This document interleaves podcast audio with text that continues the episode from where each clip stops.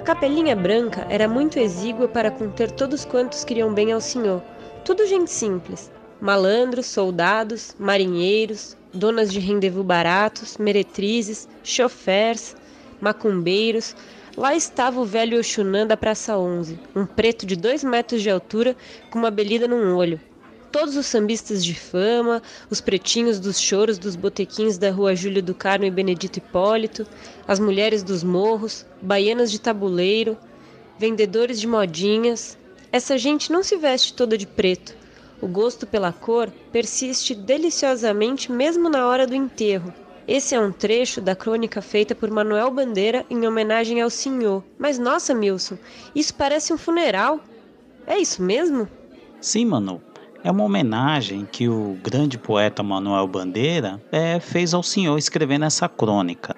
É, e as músicas do senhor estavam repletas de pessoas, como ele descreve aí, já que ele era um boêmio, andava pela noite, e era onde ele produzia e ganhava sua vida fazendo as suas composições musicais. O senhor era conhecido como o rei do carnaval e ele era um músico do início do século XX contemporâneo de Pixinguinha, Donga, João da Baiana e frequentava a casa da tia Ciata, onde tinha as famosas rodas de samba e de choro também, e de diversas outras manifestações culturais. Ele com essa turma foram as são os responsáveis pelo samba como ele é hoje, como a gente conhece. Foram eles que moldaram o samba. E Senhor foi um, um dos destaques desse período. Ele também, além de frequentar lugares populares, ele também frequentava os salões de classe média, então ele transitava entre os dois ambientes. E também era um músico sofisticado.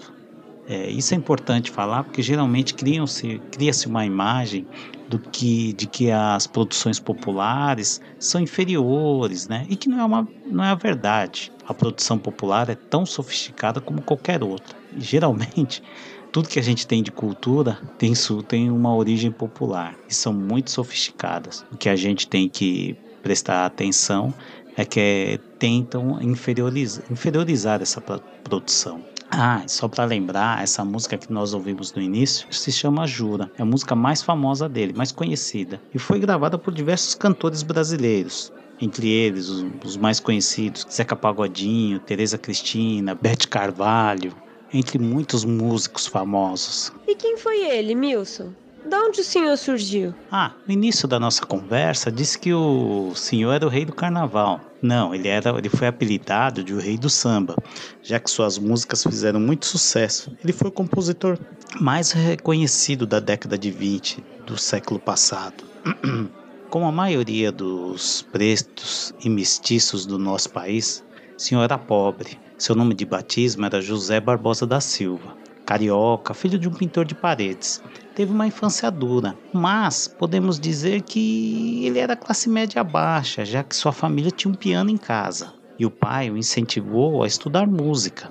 Incentivou ele a estudar flauta, piano, violão, né? Mas o instrumento, os instrumentos que ele mais gostou e se apegou foram o piano e o violão. E a sua carreira, né? Ele vai tocar como qualquer os músicos da época, né? Ia seguir o mesmo caminho, tocando em gafieiras, clubes como Cananga do Japão, que teve uma novela até com sobre esse esse clube, festas populares e principalmente nos teatros de revista.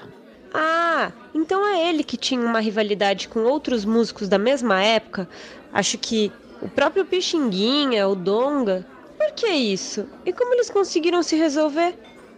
Essa rivalidade começou por conta da gravação do samba pelo telefone, que era uma música que tocava na casa da tia Ciata, e o Donga pegou essa composição, essa música e gravou e falou que era dele, se apropriou. Contudo, várias pessoas reclamaram, e dentre eles o senhor que falava que a música era dele. E aí eles eles começaram a ter essa rivalidade e eles se resolviam não com fofoca ou com briga, eles é, faziam músicas, um provocando o outro. Então era assim que eles resolviam. Tinha algum problema, fazia uma música criticando e o outro revidava com outra música, que era muito interessante. Ah, tá, entendi. Então é verdade que o senhor fez uma música ironizando o presidente da época e foi perseguido? Sim, é verdade. Ele gravou um samba chamado Fale Baixo, ironizando Arthur Bernardes, presidente do período, que não gostou e ele foi perseguido. Teve que fugir do Rio de Janeiro para não ser preso. Estamos vivendo um momento semelhante agora, né? Já que não se pode fazer crítica ao atual presidente Jair Bolsonaro ou algum de seus ministros, já que eles revidam com muita agressividade. E essa é a história desse grande músico, o senhor que nasceu em 8 de setembro de 1888. MTST, a luta é para valer.